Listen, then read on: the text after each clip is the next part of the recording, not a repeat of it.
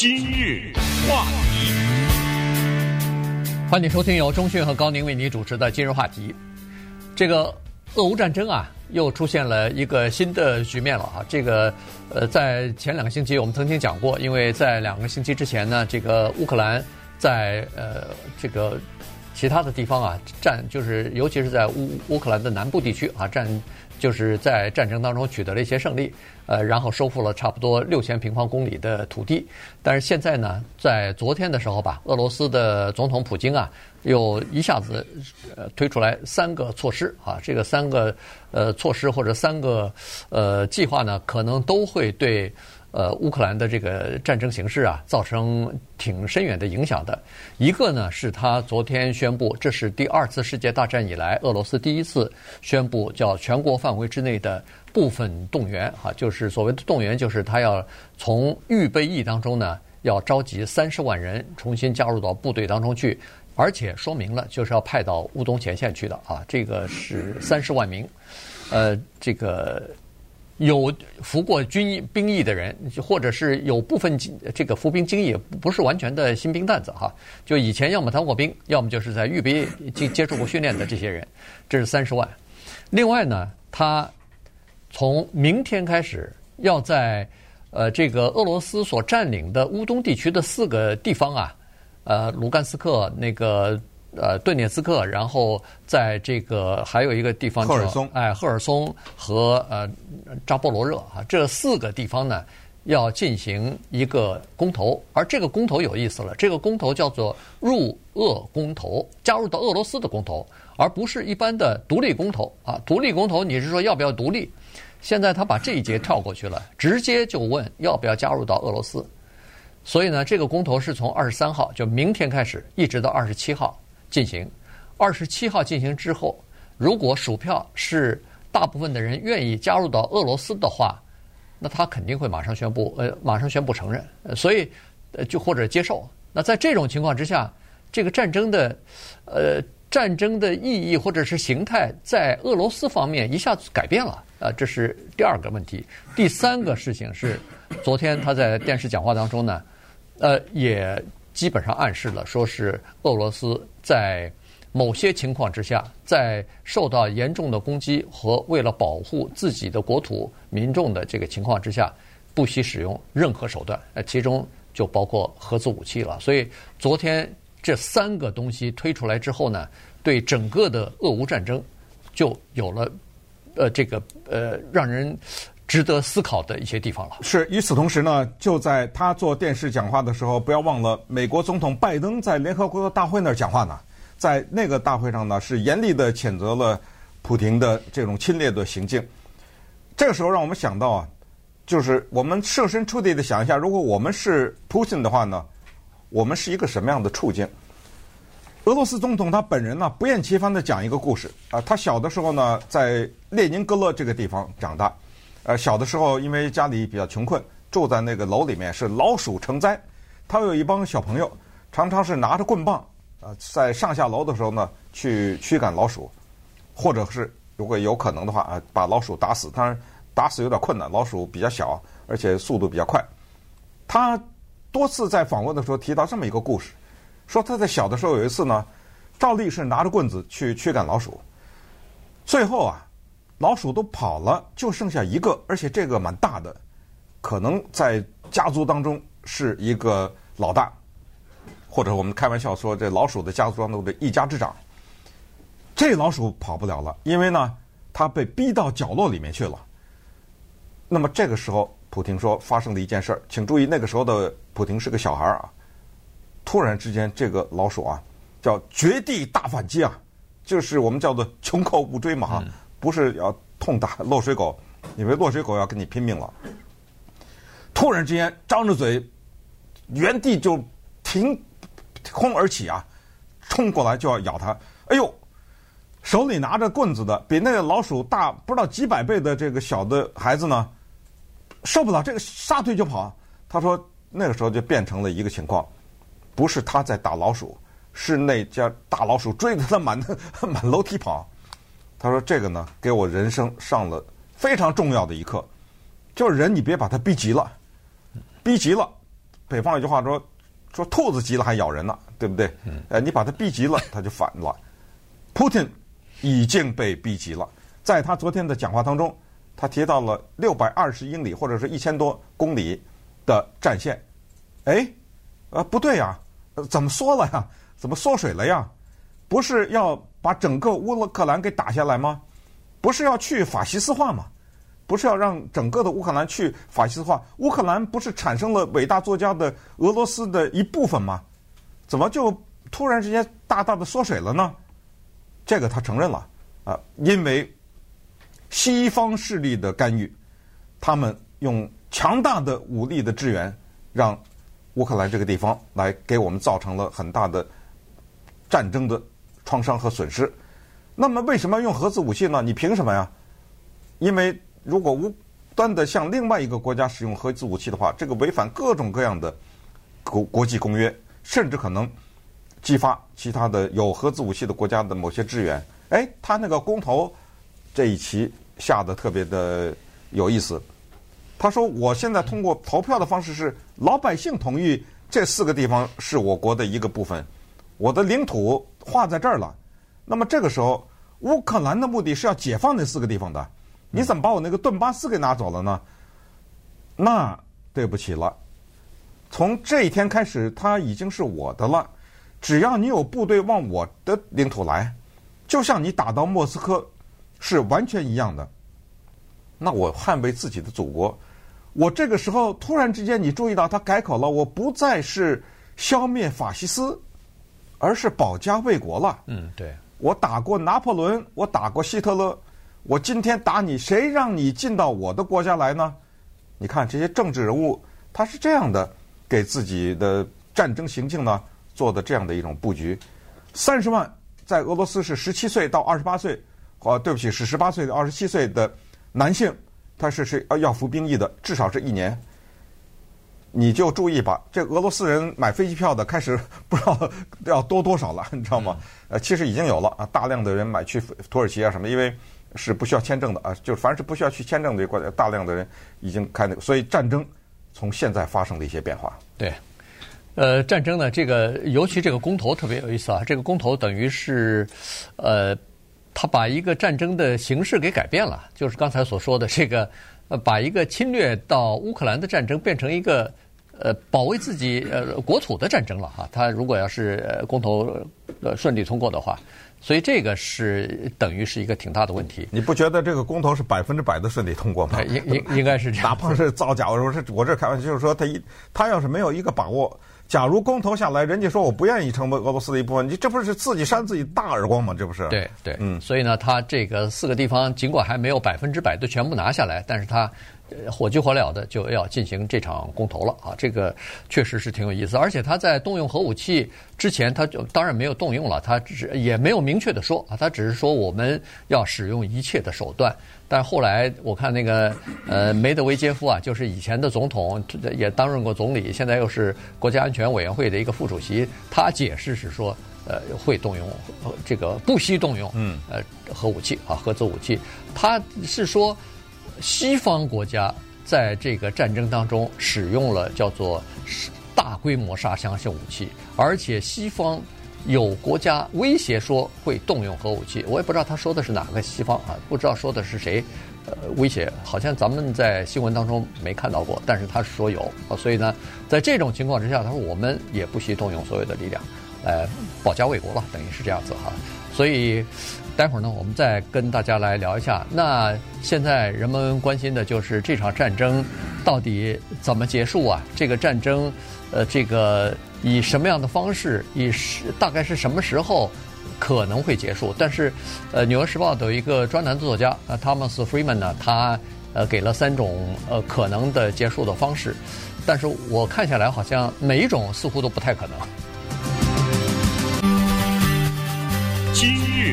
话题，欢迎您继续收听由中讯和高宁为您主持的《今日话题》。这段时间跟大家讲的呢是俄乌战争的情况啊。首先是俄罗斯方面呢，在昨天啊出了三个呃发了三个这个呃手段吧哈新的策略。呃，那么俄乌战争现在到底是什么情况呢？现在是已经进行到将近七个月了，然后马上就要过冬了哈，所以呢，整个的这个战争形势呢是有点儿，呃，就是现在看不清楚哈。那么这个 Freeman 呢，呃，Thomas Freeman 呢，他在上个星期的时候啊，去欧洲了。见到了不少的欧洲的这个，比如说是国家安全专家呀，什么各大企业的老板呐，呃，还有一些政府的官员。然后，呃，在谈话当中呢，也探讨过这个俄乌战争的走向和未来可能以什么样的方式会停止哈，会结束这个战争。那么，在很多情况之下，他是知道有一些答案呢，它不是人们。呃，在平常说话当中所说出来的，有一些答案是在人们的沉默当中的，有一些答案是人们心里头想，暗地里头可能会交换意见的时候提起来，但是不愿意公开表表露出来的。那么他就说，俄乌战争这个情况呢，大概就是这个样子。他首先说，现在的这个俄乌战争啊，呃，各方呃，尽管在。呃，欧洲方面呢，看上去是团结一致的，但实际上，欧洲、美国和乌克兰所要求的目的啊，或者是优先的这个顺序是不一样的。在乌克兰来说，它是需要一个完全的胜利，甚至想要收复在二零一四年丢去的克里米亚，这个是乌克兰。但是欧洲国家呢，是要的和平，他们甚至愿意为了停止战争而做出一些。付出一些代价，但只要这个代价是可以承受的，他是愿意付出这个代价的，而不愿意战争无限期拖下去。但美国情况又不一样，美国离着欧洲比较远，这场战争打多长时间？呃，这个油价涨多高，天然气价格涨多高，对美国的影响并不是那么大。这当然是和欧洲相比，因为美国能源可以完全自制，呃自呃自给自足啊，然后美国的粮食也没有任何的危机，所以美国是希望这场战争可以打下去，可以用这场战争消耗俄罗斯，然后让俄罗斯没有时间、没有精力。去做其他的冒险的行动。那在这个大的前提之下呢，他给了三个可能的结局。那刚才告宁说他不同意这三个结局啊，或者说你觉得这三个结局 都不大可能，都不大可能，没问题啊。我们来看一看他提的三个结局是什么，可以用两个字概括某一个结局啊。第一个就是叫做崩溃啊，第二个叫拖延，第三个叫归零。我们就一个一个的说，什么叫崩溃？那当然，这个也许是大家最希望看到的，就是俄罗斯的军队全线崩溃，在这里呢叫一败涂地。那这就回到刚才普廷讲的那个老鼠的故事了。有句话叫做“困兽犹斗”啊，嗯，你要把它变成困兽的话，不光是打乌克兰没打下来，反而是到最后连克里米亚都丢了，他那个头往墙上撞都不行啊，都来不及。那么这个时候呢，他按下。核武器的按钮的可能性骤然增加了不知道多少倍，因为核武器是一个极为有效的和致命的打击。顺便举个不恰当的例子，就像是大人打孩子一样，可能大家都觉得幼小的孩子不应该打，但是打孩子是在最短的时间内 最有效的做法啊！不管打到哪里，一个屁股上一巴掌一下去。孩子可能立刻就听话了，但是这一巴掌下去留下的之后的一些他成长过程的什么心理方面各种影响，那您就要慢慢的付出这之后的代价。所以这个第一就叫崩溃。他从什么地方看到这个是一个可能性呢？他看到了在现在的俄罗斯的军队当中有一些是囚犯，还有一些是雇佣兵，居然还从叙利亚弄了一些，这就说明。他在整个的发动这个战争的时候呢，第一有一个误解，他觉得我弄一些囚犯，呢，三下五除二解决了算了。第二就是他没有觉得这个战争需要多大民意的支持。